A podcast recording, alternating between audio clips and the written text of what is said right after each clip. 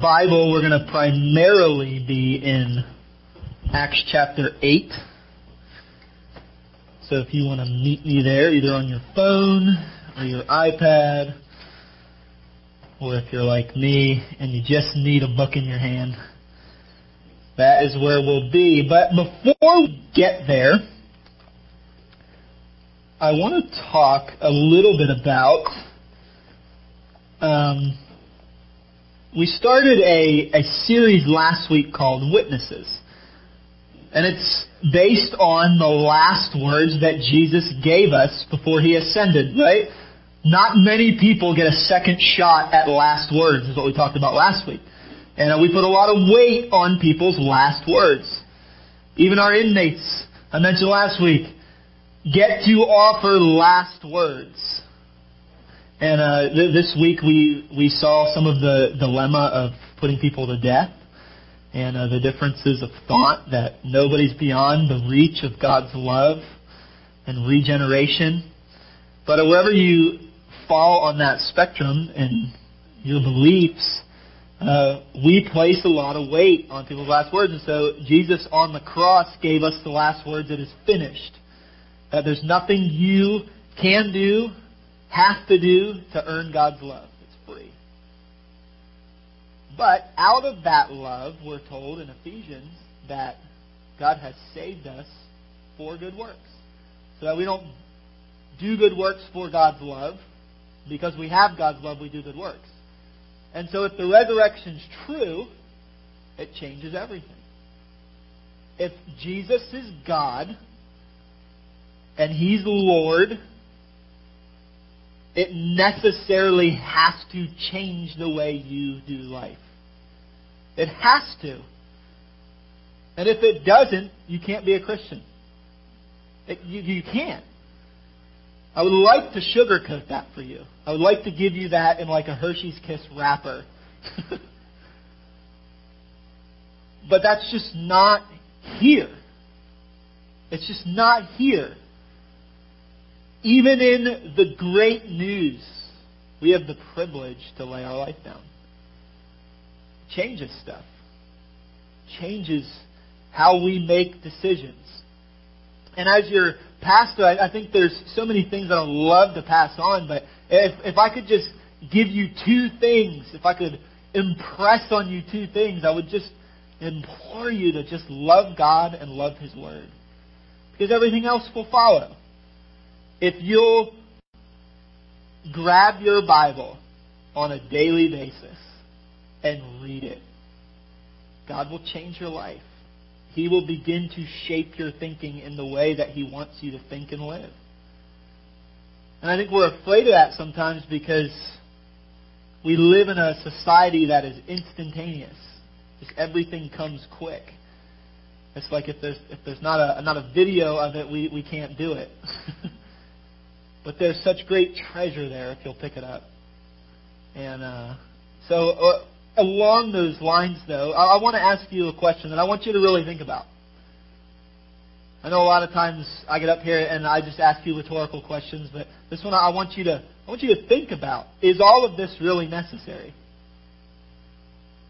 You ever just stopped and thought about your way of life and about what you believe and about Jesus and and everything. Is it all really necessary? In a group of this size, and if you're watching online or you're not with us and catching this later on the website, uh, in, in a group of our size, somebody's asking that question. Maybe today you're asking that question. Is all of this really necessary? Going to church, giving your money, giving your time, changing the way you make decisions. Just give you permission to ask that question. Is it all really necessary? I ask it sometimes. You know, this has been a lot of work over the past year and a half. Is it all really necessary? And of course, as I stand up here, you know what I'm going to say. I'm going to give you a resounding yes. of course it's necessary. But I want to show you why. I, I, want to, I want you to think through some things with me, and this might be a little more on the intellectual side uh, today, but, but I want you to dive into a few things with me and think them through. First of all, when you're thinking about that, we, we are living in an increasingly secular age, at least we're told. At least we're told. No doubt in the, in the circles you travel, you, you have heard that, that Christianity is becoming less and less necessary in this world. But you're hearing that from one point of view. I want, to, I want to share a few things with you. But John Lennon in 1966 famously said, Christianity will go. It will vanish and shrink. I needn't argue about that. I'm right and will be proved right. You've got some friends that feel that way. You've got some friends that feel that way. Guaranteed.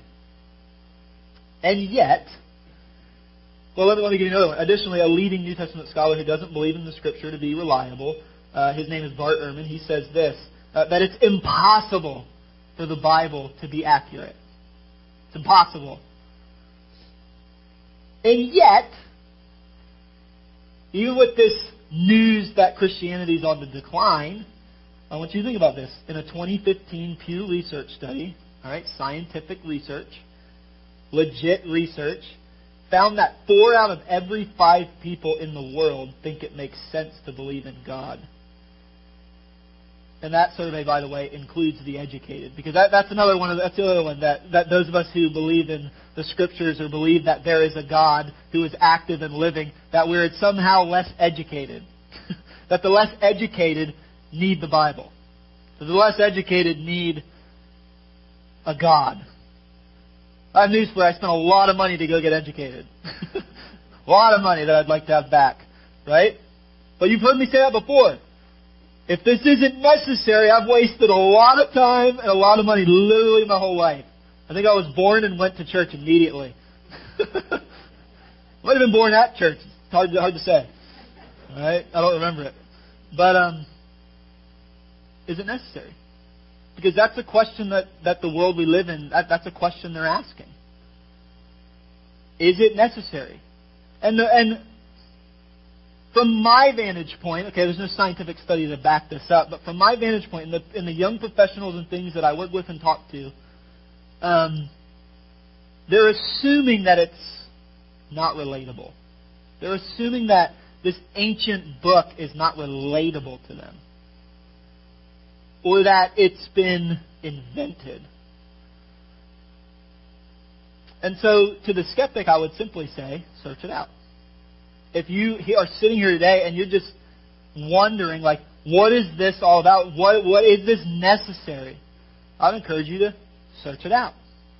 Search it out. You've heard, I, I say all the time, God's not afraid of your questions. God's not afraid of your questions. And so with all of that, I don't have a, a time to undress all of secularism, secularism, or even textual criticism and, and those more intellectual things. And as we go through the next few weeks, um, I'll try to do some of that with you, um, some of that for you, and give you some confidence in there. But today, what I want to do is offer you some hope and encourage you because I don't want you to believe in something that you haven't searched. The Bible never asks you to believe in blind faith. It does ask you to have childlike faith. But the Bible stands tall in the areas that you have questions. It stands tall in the areas where the world has questions. And I want you to know that, that for all of the scholarship that has been done to disprove the Bible, there is mountains more that proves it. And so I want to share some of that with you over the next few weeks. But uh, today, for the rest of our time, I, I want to look behind that argument. I want you to say, okay, people are asking those questions. I've settled in my heart that God is real, that He is alive, that Jesus came to this earth, died on a cross, rose again, ascended 40 days later, and it matters. It changes everything. It changes the way I think. It changes the way I spend money. It changes the way I make decisions. It changes the way I raise my kids. It changes literally everything. When you've gone behind the argument and you've settled for yourself, okay, this is true, let's go there then. If it's true, let's, as a church body, go there. Let's not just talk about it, let's go there. What does it do in your life? What does it do in your life? Uh, as you look into the book of Acts at the beginning of uh, God establishing His church, uh, you see some incredible things. And last week we looked at the words Jesus left us in Acts chapter 1, verse 8, that I'm leaving you here to be my witness. But he didn't stop there. He said that you're going to go into your neighborhood, town, city, the uttermost parts of the earth. And then he gave you a promise. He said, and I, I will leave you with my Holy Spirit. But not just that, with the power of the Holy Spirit. And so we're thinking through what does it mean to have the actual power of God living inside of me and flowing out of me. We talked last week that the Greek word is dynamite, that it's literally exploding out of me, that the Holy Spirit would be so impressed upon you and in you that it would explode into other people's life. And, and, and that's the convicting part, right? When was the last time the Holy Spirit exploded into somebody else's life from yours? I'll confess, like I preached that last week, it didn't explode this week. I confess to you, that I'm as selfish as you are. So I wore a t-shirt today. Just kidding. Listen, isn't that where the rubber meets the road, though? Like, if I am following Jesus Christ, and He's told His disciples, and He's told you and I that it's better that He not be there because He's given us the Holy Spirit with explosive power to build His church. What are we doing? What are we doing? I say I didn't explode the Holy Spirit onto somebody this week, but uh, I did intentionally walk to some places around here and just sit and watch the people that are going into Foundation Coffee and that are, you know, coming and checking out. Right here is going to be this uh, food hall, this foodie food hall. You know, it's like ooh, and I was like, man, I got skinny jeans on. Can I come in? They're like, no, you're not cool enough. Just kidding. But you know, you just you walk you walk up and down here and you walk around and and you have every part of life. We literally that scripture is true for our city. And it's true in your neighborhood. Everywhere you go, it's multi ethnic, multicultural, multi generational. It's everywhere. God is literally doing something in our city and in your neighborhood. And, and your, your neighbors and your friends and your coworkers are all in it. They live in it. They experience it. And yet the church lags behind when we should be leading the way. And that's an intellectual thing for us because we're, we're saying that we have the answer to all of life's problems. That if you will give your life to Jesus, you can never be anxious again. Are we living that? Did, did you know the Bible says, be anxious for, say it, nothing. So, so just follow with me, okay? I don't hate you. I'm living these too, okay? I'm not just beating you over the head with my Bible, like you know they call used to call us Bible bangers, like right, like like me too, right? Like, but th- th- this is as we are entering the second year of our church. I, I want I want us to be thinking through what difference is the Bible actually making in your life. See, because I don't want to put a bunch of events on here I want us to gather here like the Bible describes and then go into all the world preaching the gospel. We, we don't just have stuff here and bring stuff here, but we gather here as the church. We give our resources to each other as the church, and then we explode out of here. That's the dynamic, dynamite power of the Holy Spirit leading you out. Right? Amen. So, all of this, what does a church who actually believes what they're reading look like? I want to read from Acts chapter 8 and then just give you a couple things that I think will be um, incredibly valuable to you this week as, as you begin to look at and put into practice and walk in the Spirit, as the Bible says. All right? So let's go to Acts chapter 8. Right, right before Acts chapter 8 happens, we get the story of Stephen, the first martyr of the early church. And uh, it's an incredible story. And uh, Stephen is uh, one of the first deacons in the church. He's a leader, he's a godly man. And he begins to preach to people good news. And you know what that good news did? It made him really, really angry. Because as we talk around here a lot, before you can get to the good news, you have to know the bad news. Without bad news, you never know that it's good news. Without uh, good, you never know that there, or without evil, you never know there's good because there's something that holds up next to it you say, okay, that's bad, this is good. And so Stephen's preaching this to people, saying, You killed God.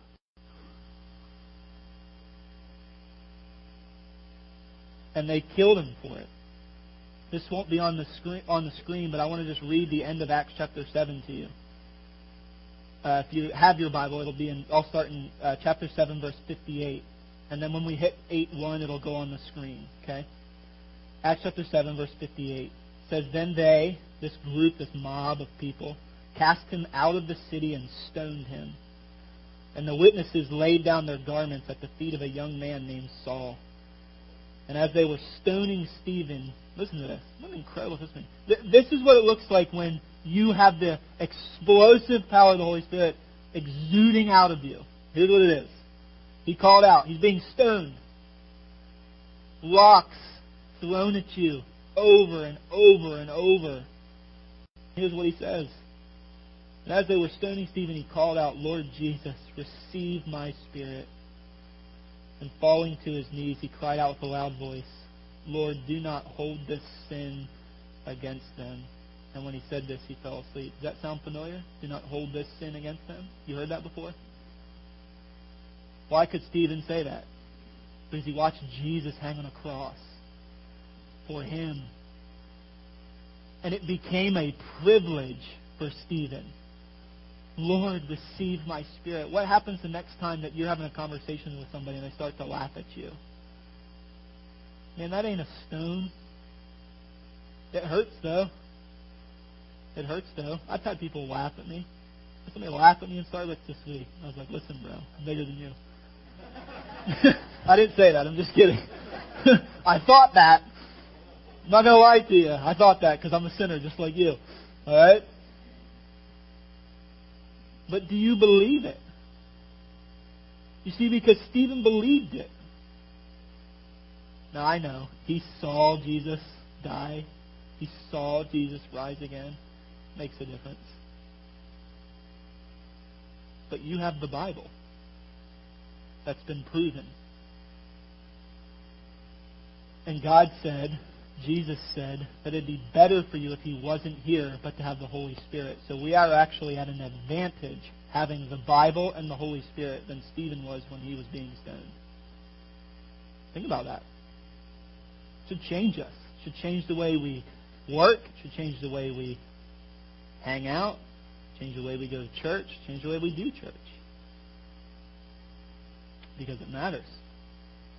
And so then we come to chapter 8, and we begin to see how a church responds when they really believe that Jesus died and rose again. We're, going to see what happens, and uh, we need to do it. I'm just going to give give you that before before we even read it. This is what you and I are called to go and do. All right, this is what Matthew 28, the Great Commission, looks like on the ground. Okay, here it is, verse uh, one of chapter eight. And Saul approved of his execution. We're going to talk about this one of these weeks in this series. Uh, but Saul becoming Paul, the apostle, is one of the greatest uh, turnarounds in the history of mankind. And so we're, we're going to study that uh, because we want to know what God is capable of doing in anybody's heart. Okay? But here's Saul approving of Stephen's execution. And then listen to this. And there arose on that day a great persecution against the church in Jerusalem. and they were all scattered throughout the regions of Judea and Samaria, except the apostles. Devout men buried Stephen and made great lamentation over him. But Saul was ravaging the church. And entering house after house, he dragged off men and women and committed them to prison. Now those who were scattered went about preaching the word. Philip went down to the city of Samaria and proclaimed to them the Christ. And the crowds with one accord paid attention to what was being said by Philip when they heard him and saw the signs that he did. For unclean spirits, crying out with a loud voice, came out of many who had them. And many were who were paralyzed or lame were healed. So there was much joy in that city. We, we see a few things here, but, but follow the train of thought here, okay? So persecution comes to the church and it scatters the church. Be encouraged that whatever the world sends to destroy the church will always build the church. Do you know that? That whatever Satan sends to destroy God's church will always help God's church. So the gospel spreads, and then check this out the apostles stay. Follow me closely here. You do not need me alone to teach you the Bible and to help you evangelize. You don't need me alone. God put me in your life for a reason, but you don't need me to hold an event. Are you listening? This is important because this is not the way church has always been done. You don't need me to hold events so that you can evangelize. You don't need this Sunday service so you can evangelize. Okay? You don't just have to invite somebody to church. I want you to. And I will always present the gospel. But you can have a conversation. You can preach the word everywhere you go. Because that's what happens here. That's what happens here. Philip who later in Acts we find out he, he is called Philip the Evangelist. This wasn't the Apostle Philip that we read about in the Gospels. This is Philip the Evangelist. You are, fill your name in, the evangelist. This is your role at Redeemer City Church. You are Kenny. I'm going to pick on you. Kenny, the evangelist. Mark, the evangelist. And you can fill all of your names in. It's your role. It's my role. Because Timothy, Paul told Timothy, as you pastor this church, do the work of an evangelist. It's all of our jobs, whether you're in leadership and staying right here and leading the church, or whether you're going out into the highways and byways, right? To be an evangelist. So, missionary evangelists go out, and guess what happens? People convert. People become Christians. And what is the result of all of that happening? There was great joy in that city. The city of Tampa is missing on some of the great joy available to them.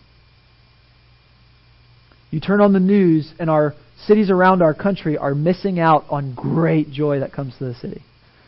But so is Jerusalem, and so is Samaria, there's some great stuff here, by the way, that we don't have time to unpack all of it, but I, you should go get yourself a good study Bible, like an ESV study Bible or something, and, and just study through that because God does some incredible things here. Uh, because not only was God breaking down the world's strongholds, but He was also breaking down the strongholds in His own people's lives. Because you and I have idols too in our hearts, don't we? That God needs to destroy.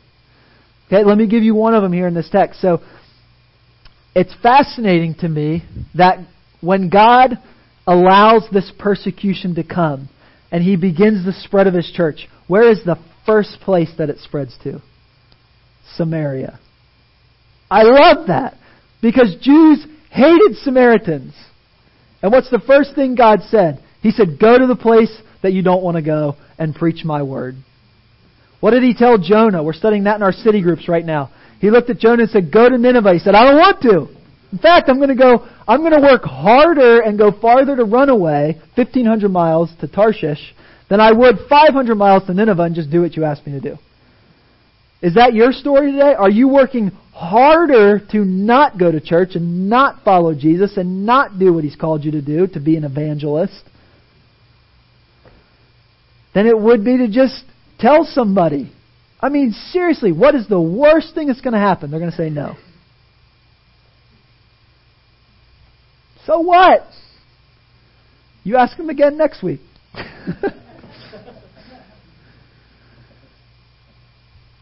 God is on the move in this city. And He's using churches all over this city, and He's using this church in this city, in this place, to do His work here. And I want you to be a part of what God is doing. What a privilege.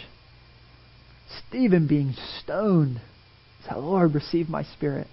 Would that be our cry as we step into our workplaces, we step into the places we play and the places we work and where we take our kids to school and where we uh, hang out on Friday night? That we would just walk into those places to enjoy ourselves because every good gift comes from the Father above.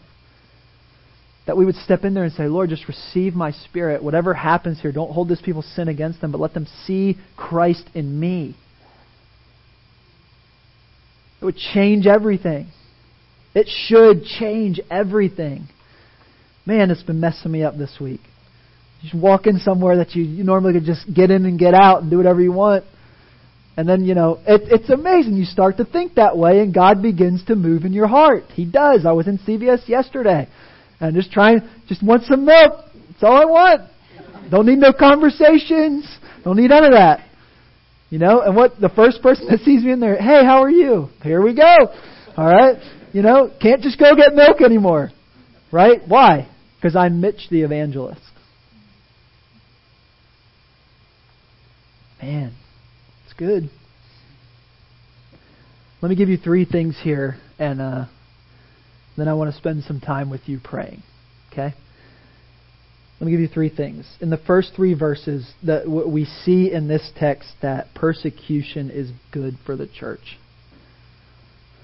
When you turn on the news or you get on Twitter and you see some of these nutcases like Richard Dawkins or Bill Maher, you know, just these absolute, eh, I'm not going to call them names because Jesus wouldn't. He would pray for them, so I'm going to pray for them. But you, you just you see this stuff and you're just like, man, like I'm not stupid. I have a master's degree, Bill. I'm not stupid for believing in Jesus. right? But but you can feel that way from some of the people. But I want you to know that persecution in whatever form it comes, all through history, everywhere in history, wherever you look in whatever decade you choose, it was good for the church. Why? Because it separates, as the Bible says, the, the wheat from the chaff. Because if, you get, if, you, if, if God can remove the people that are faking it, we can get to work. Separates. Well, that's mean. Not really. Not really. We're talking about eternity. We're talking about heaven and hell. Jake has used the illustration before, but the atheist, uh, which one was it? Was it Penn or Teller? Penn Jillette you know, he has that famous YouTube video. It says he's a he's a devout atheist, but he makes the statement in there that if you actually believe I'm going to hell, why would you not tell me? Why would you not tell me? It, it doesn't actually make sense for you to believe that and not tell anybody. It's actually incredibly hateful. Moving on. Uh, even even even in modern day, like real persecution, not just intellectual or social persecution, but physical persecution across our world, it's causing the church to grow. China's underground church is booming. It's the, probably the fastest growing church in the world. It's in China where it's illegal. It's amazing. The Coptic Christians in Egypt just getting slaughtered and blown up and they're showing back up at church the next day. Here we go. Who's it going to be today? Lifting high the name of Jesus. Why? Because it's real. Because it's real. Because when when you know that eternity is a whole lot longer than now, it changes your perspective. Paul said it this way Set your mind on things above, not on things of the earth. Why? Because if I set my mind on things of the earth, it's terrifying. Really, really difficult to be a Christian. But if I set my mind on eternity, on the things of heaven, and the length of eternity compared to the length of now, man, I just am free to just serve the Lord here. Like I don't need money. I don't need I don't need friends. I don't need and, and here's the beauty. A lot of the time we get that anyway. Because God's gracious. But sometimes we don't. When I was at that um when I was at that uh, conference up in North Carolina, South Carolina, a couple weeks ago, um, I met a brother from a pastor from Nigeria. His name was Pastor Matthew, and I sent him a message this week, and he responded. And I told him we were going to pray for him today, and he was just floored by that. But he he planted a church at the same time we did, and uh, it's really difficult. It's really hard, but he's seeing people come to Christ. He was so excited because they had like 40 people the other day. And he's just laying his life down. Because in, in that culture, there, there's different tribes and sects of language, and, and that's where racism comes into play for them. Not in the color of skin, but in what tribe you're from and what language you speak. And so here he is in the middle saying, We all matter. But what happens when you come in and say, Everybody matters, when two different cultures think the other one doesn't matter? You get persecuted. And he's been persecuted. But it, it becomes real when you've sat at a table with this brother and just watched him pray for his people. It's amazing. We have an opportunity to reach people for Christ. And whether we get persecuted or not, it's amazing. Persecution is good for the church. It's good for the church. The second thing, when you begin to think that way about Scripture, sharing Christ becomes really simple. They didn't do anything crazy here as the church went. Right? Now, now Philip had a few special gifts because he was able to heal people and cast out demons. You're like, well, how can I get in on that? All right, because that I could do. Right, we don't, we don't need that anymore. We have the Bible, which has been proven true, and we have the Holy Spirit. So there, there were sign gifts at that time that, that were there for people to. And I'm not saying God doesn't do that anymore today. He can do whatever He wants. Miracles happen every day all across this world, and it's awesome. But just because you can't do it doesn't mean that you can't do what the rest of these church members did as they were scattered. You see, Philip was casting out demons. But what about everybody else? It says they all were scattered. And what did they do? Verse number 4. Now those who were scattered went about doing what? Preaching the word. You can share Christ everywhere you go. Scattered. When we when we leave here today, we're going to be scattered across the city. We can accomplish a lot by scattering. Who are you reaching? Sharing Christ becomes really simple. I, I just I wrote this down in my notes this week because I was literally being that guy. Here, here's what I wrote. I said, I said, you and I are masters of complication, aren't we? We are masters of complication. I mean, we can take the simplest task. Hell is hot. Heaven is awesome. Jesus died for your sins. You want to be a, a follower of Jesus. Like, you don't need like 64 meetings at Starbucks and like half hour of crying. Like, you can just I mean, when you're when you're like, okay, I got three minutes, or I'm somebody can come here and chop my head off. Here it is, right? Like sometimes we complicate things. Like we think people need counseling before we can share Jesus with them. Like maybe they just need Jesus. Maybe they don't need all of your thoughts. it's an, just an idea. I'll never forget. It was a couple couple months ago.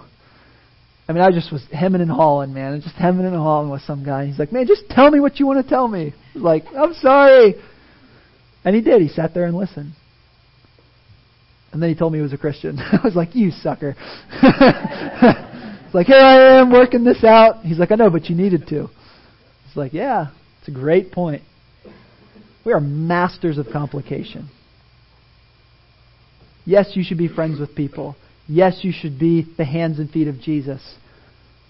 But the church spreads by the proclamation of the Word of God. That's it. The power's not in us. See? Amen. I can't get you people to say amen, so they, I'm just kidding. I love you. There's a third thing here that I, I want us to be sure that we notice. In all of the things that are happening in your life, and I don't say all those things to say that your life doesn't have difficult things. Mine does. You know, Thursday, Wednesday, Thursday roll around, I'm like, I'm like neck deep, you know, and you just, life gets overwhelming and things are happening. I get it. You know, Jake and I had some tough conversations about things that are happening in our lives this week. Like, we get it. But I want you to notice that verse 8 says that because of the gospel, great joy came to that city. That city did not have opulence. That city did not have uh, freedom from persecution for Christians. In a lot of their cases, coming to Christ was a death warrant. You, you were just signing away your life. And you know what? For some of you, when you're inviting people you work with, like they might be signing away their job. You might be signing away your job. But isn't it amazing that in this, great joy came to that city? Can I just encourage you that even in persecution, there is good news? That's why it's on the wall here. Because we, re- we believe it, we've seen it, that in, in all of the crud that life brings you. And it does, man. And it's going to keep coming, by the way. Coming to Christ doesn't normally take away your problems. A lot of times it adds to your problems. Let's just be honest about that. It'll solve some of your problems, the biggest ones. But a lot of times, you know, Jesus wasn't joking when he said, if you lay down your life, that's when you're going to find it. Great joy came to them. And I, and I want great joy to come to you in the good news of this text. That as Saul, I love the language there, that as Saul was ravaging the church. Man, I don't have any idea what that feels like. That somebody would come in that hated you so much that he would just ravage your church. In that, there was great joy that came to the city.